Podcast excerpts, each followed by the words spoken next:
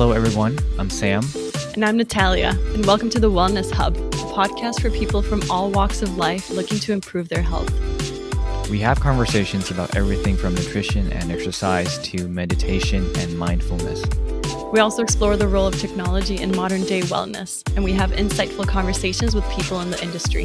Enjoy. Uh, welcome back to the show. Today, we're going to talk a little bit about gut health. So, Natalia here has been um, a huge advocate for gut health. She's been reading scientific researches and publications on to understand better on these things. And today, I would just like to ask a few questions to you know understand more like well why should we care about gut health like what it is um, and how and the whole deal of like just be healthier happier and improve your wellness so what is gut health so uh, gut health uh, it's such a big part of, of wellness really probably one of the biggest parts of wellness the, the reason i got into gut health um, is because I was struggling with a bunch of, of health issues. Um, and, and I went down this path of, of really trying to research what was going on with me, a bunch of like, you know, undetermined symptoms. Um, and I went into the, the natural nutrition, uh, healing aspect of different autoimmune conditions and, and different, different health conditions that, that were appearing. And, and the bottom line of a lot of this was gut health. Like there was a heavy emphasis in, in healing the gut, healing the gut microbiota, um, in order for the whole system to work.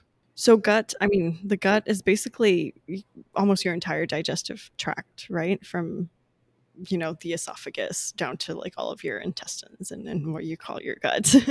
um, and the reason why it's so important is because the gut holds most of your immune system. 80% of your immune system is working in the gut. So if there's an issue with the gut, 80% of your immune system is compromised, um, which is huge, right? Yeah. Um, so the way, you know, there, there's different types of protection and immunity. We have just like physical, you know, physiological barriers, um, like our skin. Our skin is is a main you know protector of infection and, and it's also part of the immune system i guess in, in a way um, and the gut is similar right so the gut has a gut barrier um, which basically if you think about it everything you consume you're putting into your body um, foreign things right like when you eat um, and the gut barrier basically stops any potential pathogens or infections or anything that's threatening from going out into the bloodstream and into the rest of the body. Um, that is one of the big functions of the gut barrier. And the other big function, function of it is to absorb nutrients. So if your gut barrier is not working properly, one, you are getting um, pathogens and, and all of these potentially harmful things leaking out into your into the rest of your system and two you are not being properly nourished um, when we eat a lot of irritant foods and we're not really paying attention to our nutrition and, and all of these foods that can damage the gut we're basically rupturing the gut barrier so these pathogens start to go out into the body and that's when our immune system start to react really aggressively and we get a bunch of conditions, you know, a bunch of inflammation and, and autoimmunity and sev- several diseases like chronic diseases because yeah. we don't have that main barrier of protection. So you mentioned um like you you mentioned skin and and compare that to. So mm-hmm. can we think of it this way where um we have like a wound or you know we scratch ourselves on on on our skin and we see inflammation we see it turns red and sometimes it gets like itchy a little bit of bleeding and stuff it's, so put it in in sort of like um to illustrate it's sort of like that but inside right that's like what can happen to the gut yeah yeah it's similar and and that's what we call a leaky gut is yeah. it's when there's actually like it's kind of what it sounds like um obviously there's more scientific things behind it, but it, it, it, pretty much is what it sounds like. It's there's the ability of pathogens to leak into the rest of the system. Um, and and that creates a bunch of immune reactions uh, that present in a bunch of different ways. Mm-hmm. The Wellness Hub is powered by Up Meals, a Vancouver based company dedicated to making healthy food accessible 24 7 through technology. Their team of nutritionists, chefs, and designers create custom branded meal programs for different communities, including retail partners, corporate clients, fitness centers, universities, and much more. Their meals are safely produced, sustainably packaged, and can be made accessible through their unique smart vending machines, which feature a 4K touchscreen and an exclusive software that can track the program's performance and help generate customized solutions. Upmeals is an innovative way for companies to earn revenue and enrich their customers or employees' lives with healthy, custom designed meals available 24 7. If you're interested in bringing Upmeal solutions to your community, you can go to upmeals.ca to learn more. That is upmeals.ca. And um, I'm I'm no expert, but like I read a little bit about gut health too, and and there's that's one aspect of it, right? Uh, it's uh, sort of like the inflammation. That's where the um, uh, the immune system is, and whatnot. It affects how we absorb nutrients. But there's another aspect that also plays with the absorbing nutrients and stuff is like uh, the microbes, right? Like the bacteria in, in the gut that help with that. Like, could you help me understand a little bit better, on like how how that that whole thing works? Yeah, so that's another huge aspect is the gut microbiota, um, and it is it is the whole ecosystem of of flora that is in the gut. Like we carry millions of, of, of little microbes um, that are working in a synergistic way with the rest of our system so that we can actually function, basically. Um, and when that ecosystem gets disrupted in, in a way or another, everything gets out of balance. So it's like if you look at at an ecosystem, you, you go into a rainforest, right? And, and you suddenly take out like one of the big species in the rainforest and you know suddenly that species has no predators and they're eating all of the the, the rest of the uh, rainforest and the ecosystem falls apart. Like it doesn't work. There's a very delicate balance. Um, mm. it's basically the same yeah. you know in in the gut. Like if there's a disbalance of of your gut microbiota and and the conditions you know the acidity and then the just the care for the space um it just all hell can break loose Totally. Totally.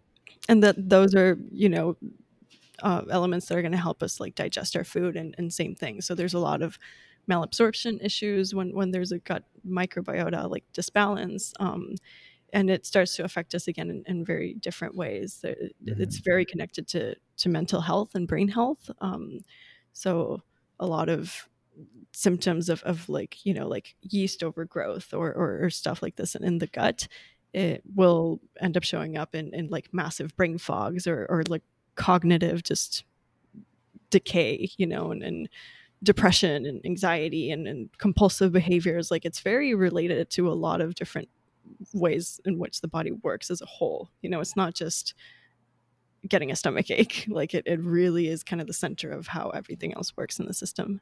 Right. That's actually the thing that I was going to ask of like, oh, what are some really common things like symptoms that uh, you could, you know, observe or, or detect if it's coming from the gut health maybe and mm-hmm. start kind of like getting um, some health checks or whatever. So so you describe that as like brain fog and yeah, there's um there's a bunch of symptoms like when when when you start when there's like an aggressive disorder in the gut, whether it's a leaky gut or it's a, a you know microbiota disbalance or a combination of both, which is usually what it is, and a lot of inflammation because of it. Um, you usually start to get a lot of like random symptoms that are kind of hard to pinpoint. You know, usually like doctors don't really know what to do with it because it's like you're all over the place. Um, but a lot of the big ones are fatigue, like chronic fatigue, um, mood disorders, mood swings, uh, hormone disorders. Uh, brain fog is a big one with like yeast overgrowth um, and stuff like that. And then with inflammation, you also get, you know, a lot of like chronic pain, joint pain, um, because your body starts to create inflammation, right, in response to to Yeah. the issue. Uh, so a lot of like arthritis pain, like rheumatoid type of arthri- arthritis pain, um, all of these inflammation markers are are usually a warning sign that there's something going on in the gut. does this ha- there's something that I think is um, relevant to this gut health. It's it's I think it's so it's called circadian rhythm or like Ooh, that's a whole other conversation. Yeah, you're right circadian yeah rhythms.